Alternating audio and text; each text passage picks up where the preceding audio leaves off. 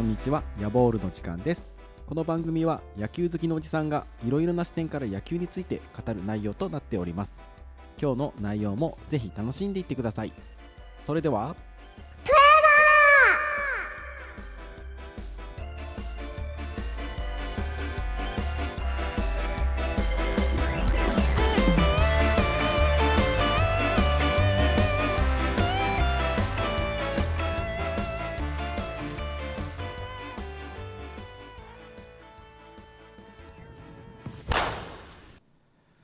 皆さん改めましてこんにちは。ヤボールの時間です。今日はスペシャルゲストをお呼びしています。日本通運の大友壮選手です。よろしくお願いします。よろしくお願いします。大友選手とはえー大学時代ですね。4年間はい。一緒に、えー僕はアスレチックトレーナーとして、えー関わらせていただきました。で現在、えー社会人で、え1年目が終わったというところなんですけども、まあ、いろいろ話を聞いていきたいと思います、でまずはちょっとあのこう小さい頃から振り返っていきたいと思うんですけども、えー野球を始めたのは何歳の時ですか？えっと野球を始めたのは、えー小学校3年生の時に、えー始めました。始めたきっかけは？きっかけは、まあ、父がもともと野球をずっとやっていて小さい頃からその、まあ、神社で野球をしたりとかっていうのはあったんですけど、まあ、結果的に、まあ、始めたきっかけは、まあ、友人の誘いなのか,、まあ、なんか体験練習みたいなのを行って、まあ、そこで決めたって感じですかね。その頃なんか他にスポーツだったりとか習い事をしていたものありますか、えっと小さい頃の習い事としては小学校1年生から空手をしていてあとはまあ、えー体を動かす系じゃなくてピアノも、えーしていました。で水泳もたまにやってましたなんかその空手ピアノ水泳とかで今の野球につながってるなって思うようなところってありますか？うーんなんかこれがこれがつながってるっていうのは正直わからないんですけどでもやっぱ水泳だったらやっぱ全身運動ですし、まあ、そういうところが結果的につながってきてるのかなっていうふうに思います。なるほど。で、えー現在はキャッチャーをやってるんですけども、始めた頃のポジションは？はもう小学校の時からキャッチャーずっとやっていて。まあ、ショートやったりとか、まあ、ピッチャーやったりもしたんですけど、やっぱり投げるのがもともと小学校の頃から得意だったので,、でしそれでも小学校4年生からはもうずっとキャッチャーって感じですかね。ああなるほど。結構生粋のキャッチャーってそう珍しいですね。はい、なかなかいないと思うんですけど、小学校の頃のチームははい。どんなチームでしたか、こう強さだったりとか練習とかえーっっていうのは、とそうですね、まあ、C ではそこそこ戦えるようなチームでで、まあ、自分の6年生の時に C の大会優勝したりとかっていうのはあったんですけど、まあ、特にそんなにすごい成績を収めるようなチームではなくて、ですね、まあ、小小学校5年生の時はすごい厳しく、し厳しい監督で、結構叩き込まれたっていう感じはあります。はい。練習はどんなんか週でいうと何回でえっと、水曜、えー平日練習の水曜日が、えー学校終わってから1回と、えーあとはもう土日の12時半頃から2回やって、まあ、週3回って感じでしたね。ああなるほど、ど、でそその頃こう厳しくしてもらったのであれがあるからやっぱ今があるなみたいなのってありますか？うーんまあでもなんかその今の時代あんまりないような、その厳しさだったので、えーまあ、そういうのを小学校の時に、まあ、経験できたっていう自分の経験値としては、まあ、あるんですけど、まあ、それが今どうかっていう、あの今必要なのかっていうのはすごく疑問なんですけど、でも自分の中で小学校5年生の時にそういう厳しい環境で野球をさせてもらったっていうのは自分の中で一つ経験値かなと思います。なるほど。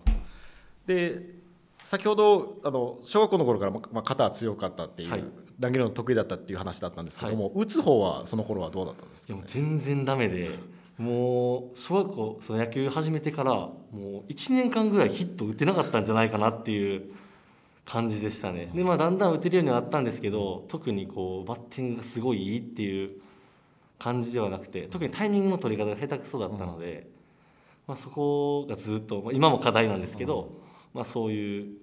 小学校生活をあの過ごしたかなと思います。なるほど。はいじゃあその小学校終わって今度中学校に上がるわけなんですけども、はい。そチームはまた別のつながりがあるとかではなくて違うチームには入ったってことですか、はい。あのまあ、公式をやりたいということで、はい。いまあ、いろんなチームにボーイズだったりシニアだったりというところを体験させてもらってで、えー、と自分は枚方ボーイズっていうすごい強いチームに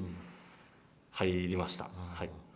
それはやっぱこう高いレベルでやってみたいっていうところだったんですか？そうですね、まあ、いろいろ体験生かしてもらった中で、えーまあ、このチームの環境、まあ、練習できる環境だったりとかチームの雰囲気だったりとか、まあ、すごい高いレベルでやってたので、まあ、ここでやってみたいなっていうふうに思いましたね。そのチームはこう練習とかはどんな感じだったはもう今までの野球人生で一番しんどくて もう本当にそれこそゲロ吐きながらやったような練習は土日だけだったんですけど、うんもうその土日が来るために憂鬱になるようなそんな中学校生活でした。部員数はどれぐらいですか？は、えー、とまあボーイズ日誌多いと思うんですけど、えーまあ、一学年多い時で50人いて、まあ、自分の時は、えー同じ代は30人だったんですけど、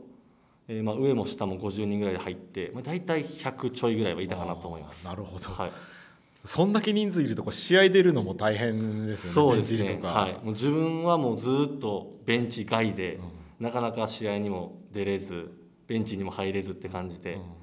すごいもう練習だけを耐える日々。の中学校3年間だったなと思います。じゃああまりこう中学校の時に試合で活躍したとかそういった思い出はは少ないですもう記憶にないって感じです、はい、とにかく練習を耐えてたっていう感じです。はい。で、まあ、その3年間を過ごして今度高校に行くわけなんですけども高校を選んだのはどういうふうな感じで選びましたえっとえー高校は、まあ、やっぱり中学校3年間出れなかったので、えーまず出れるところっていうところと、まあ、あとはやっぱ甲子園に行きたいっていうのがあったので、えー出れてかつ甲子園を狙えるところっていうところで、えー探していて。でえっと自分は鳥羽高校っていう京都の公立高校に進学したんですけど、えー友人がそこの体験に行くっていうことで、えーじゃあ一緒に行こうかってなってで一緒に行かしてもらってで行かしてもらったところで、まあ、OK もらえたのでしそこに進学したっていう感じですかね。なるほどで、まあ、中学校の時は試合出れなくてっていうことだったんですけど、高校の時は試合はいつ頃から？は、えっと、1年生の秋から、えー試合に出出させてもらえるようになって、まあえーいろいろ経験しながら、えー3年生の時のキャプテンやらせてもらって、結局こう自分の代で甲子園には行けなかったんですけど、まあ、すごいいい3年間遅れたなと思っています。なるほどその高校の頃はこう守備とかバッティングって自分で今評価するとどんな感じでしたか？えー、とまあ自分の中でやっぱり高校3年間がすごい野球の人生において、まあ、一つターニングポイントになったなっていうふうに思っていて、えーとまあ、指導者の先生が2人、えーいらっしゃったんですけど2人ともキャッチャー出身の方で、えーそこで、えーいろんなキャッチャーとしての、えーまあ、技術だったりとか考え方だったりっていうのを、えー教えてもらって、えーすごく成長できた3年間だったなと思います。なるほど。はい。バッティングの方はどうでしたか？高校の頃は。バッティングの方は、えーとまあ、それなりに打ってたかなとは思うんですけど、かといってやっぱりこう甲子園でバンバン打つようなすごい選手っていう感じではなく、まあ、たまにホームランを打つようなバッター、まあ、自分で今客観視してもいいバッターとは言えなかったかなっていうふうに、えー思います。はい。なるほど。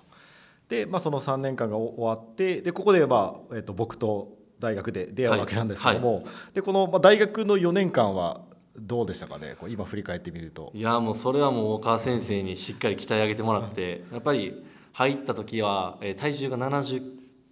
キロぐらいだったんですけど、まあ、まずこれはもうフィジカルを変えないといけないっていうところで、えーまあ、大川先生に、えーまあしっかりトレーニングを教えてもらいながら、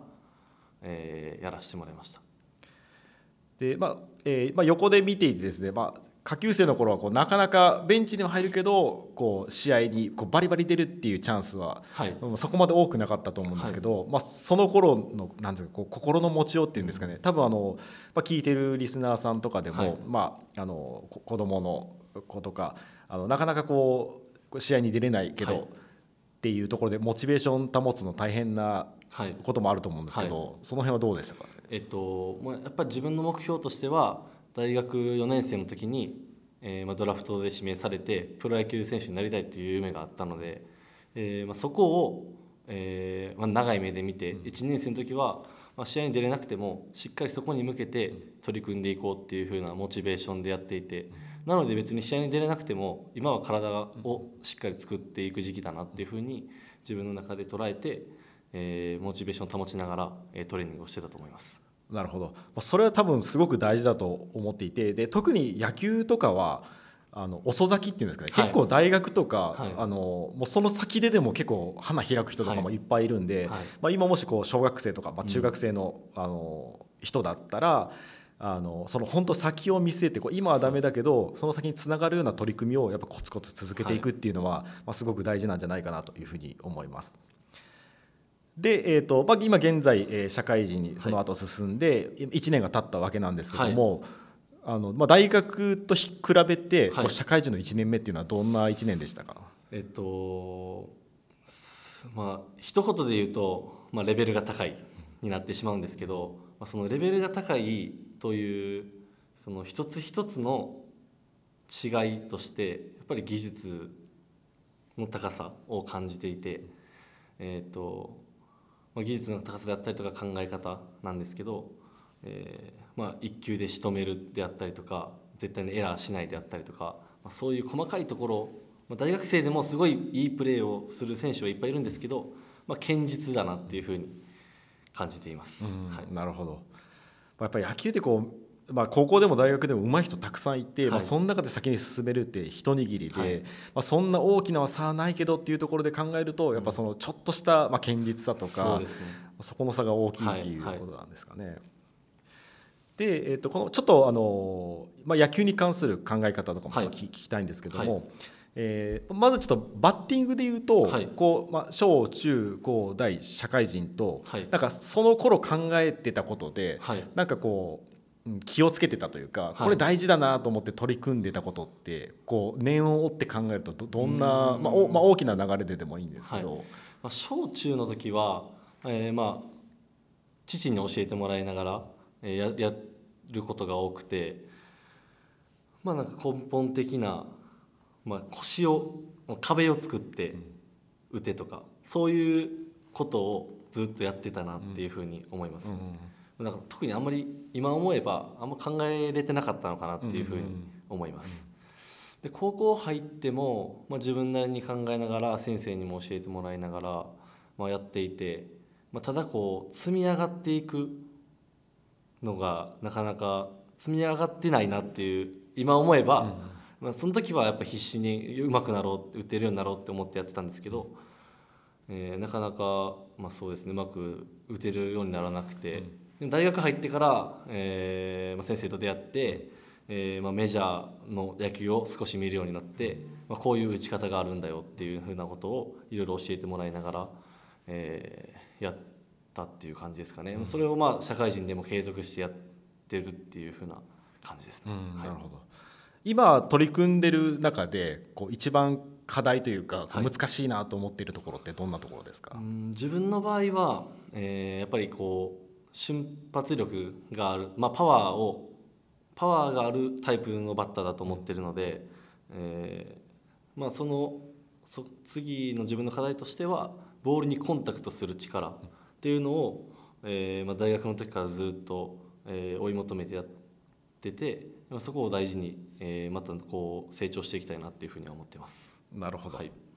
他にこう守備の面とかキはいャッチングの面とかだと今こう気をつけているようなことってありますはか、もうキャッチャーの面はこの1年間すごく成長できたなっていうふうに思っていて、えっと、やっぱりどういう練習をしたら上手くなれるのかってなんか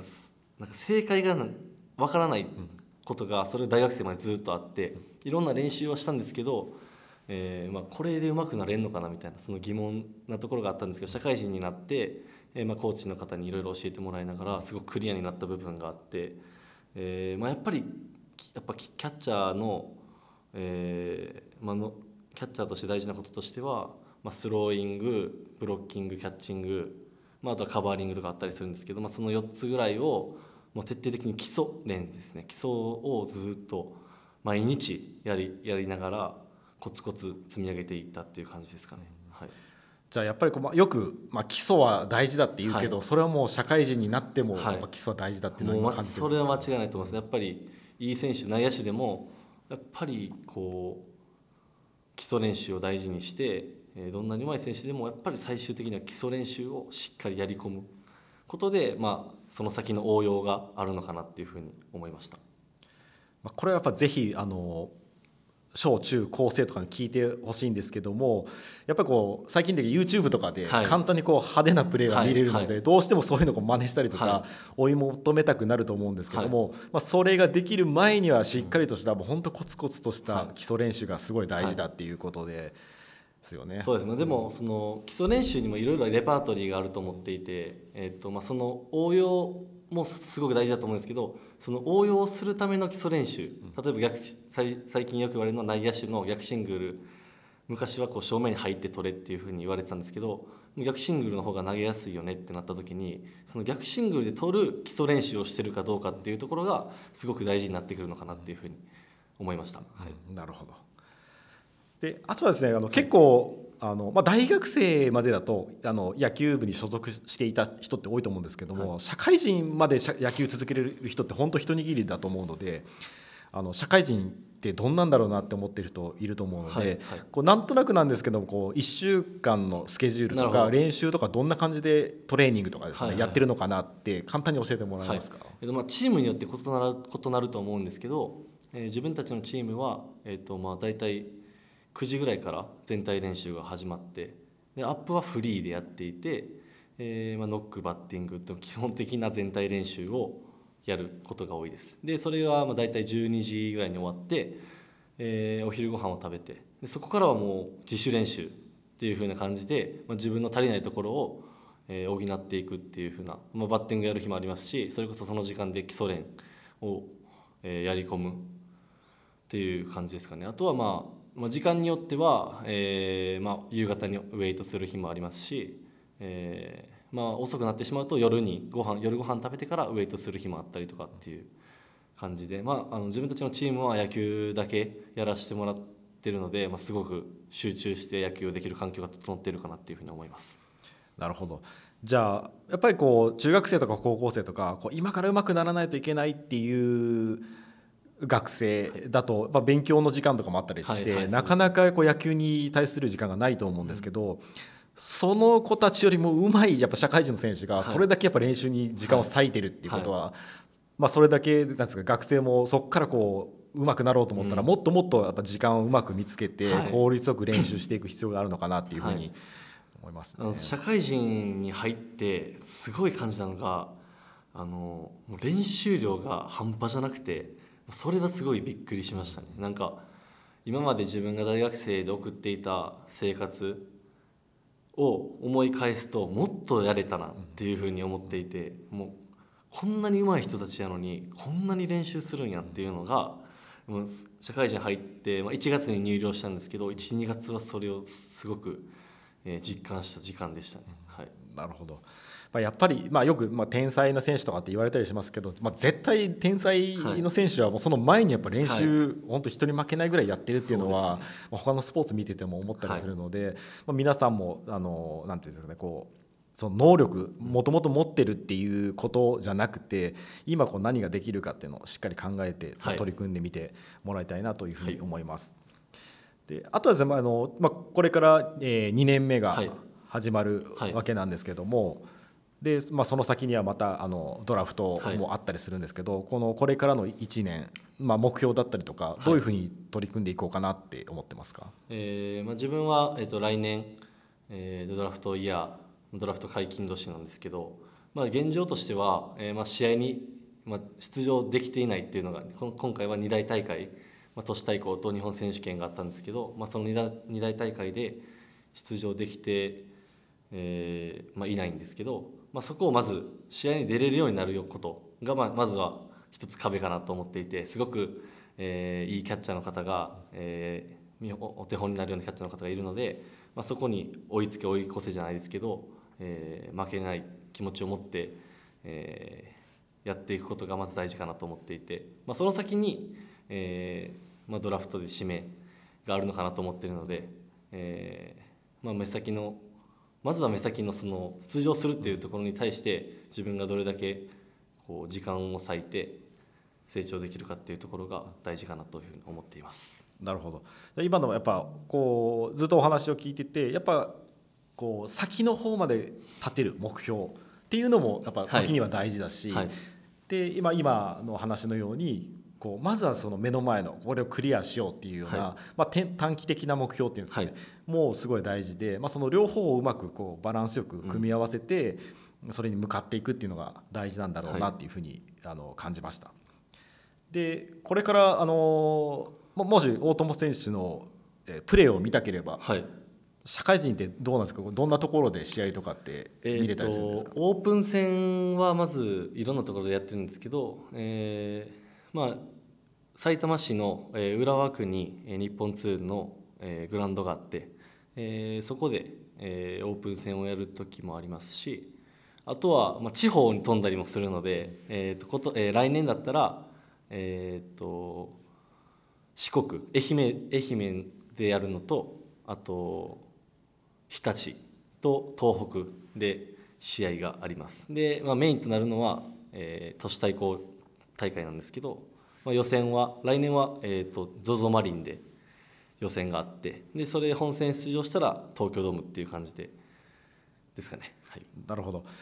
やっぱりこう野球見るってなると、まあ、プロ野球か、まあ、はい高校野球みたいなのがやっぱ日本だと多いと思うんですけど、まあ、あの大学ももちろんはい。あの社会人もすごい熱い試合がは行われていて、はい。まあ、特に都市対抗とかはいこう見に行くとすごい盛り上がりを感じると思うので、まあ、ぜひ皆さんも機会があったら、はい。あの試合を見に行ってもらってでね。ぜさらによく言えばこう日本通はい。応援してもらえればというふうに思っています。はい、今日はあのいろいろ話を聞かせてもらいましたがなんか最後に一言あればお願いします。えー、とそうですね、こまあ、今回は、えーこういう形でお話しさせてもらったんですけど、まあ、自分まだまだ、えー野球を上手くなることを追い求めて、えーやっていこうと思いますし、まあ、リスナーの方も、えーまあ、野球が好きな方であったりとかっていうのは、えーいらっしゃると思うんですけど、えーまあ、諦めずに、えー自分の夢を追いながらやってもらいたいなというふうに思います。はい今日はちょっと長い時間でしたけども、はいどうもありがとうございまはい、した。こちらこそありがとうございまぜひ頑張ってくださした。はい、ありがとうございます。この番組では皆様からの質問ご意見を募集しています番組概要欄のメールアドレスからお願いします。それでは今日はここまでとなります。皆様次回まで野球を楽しみましょう。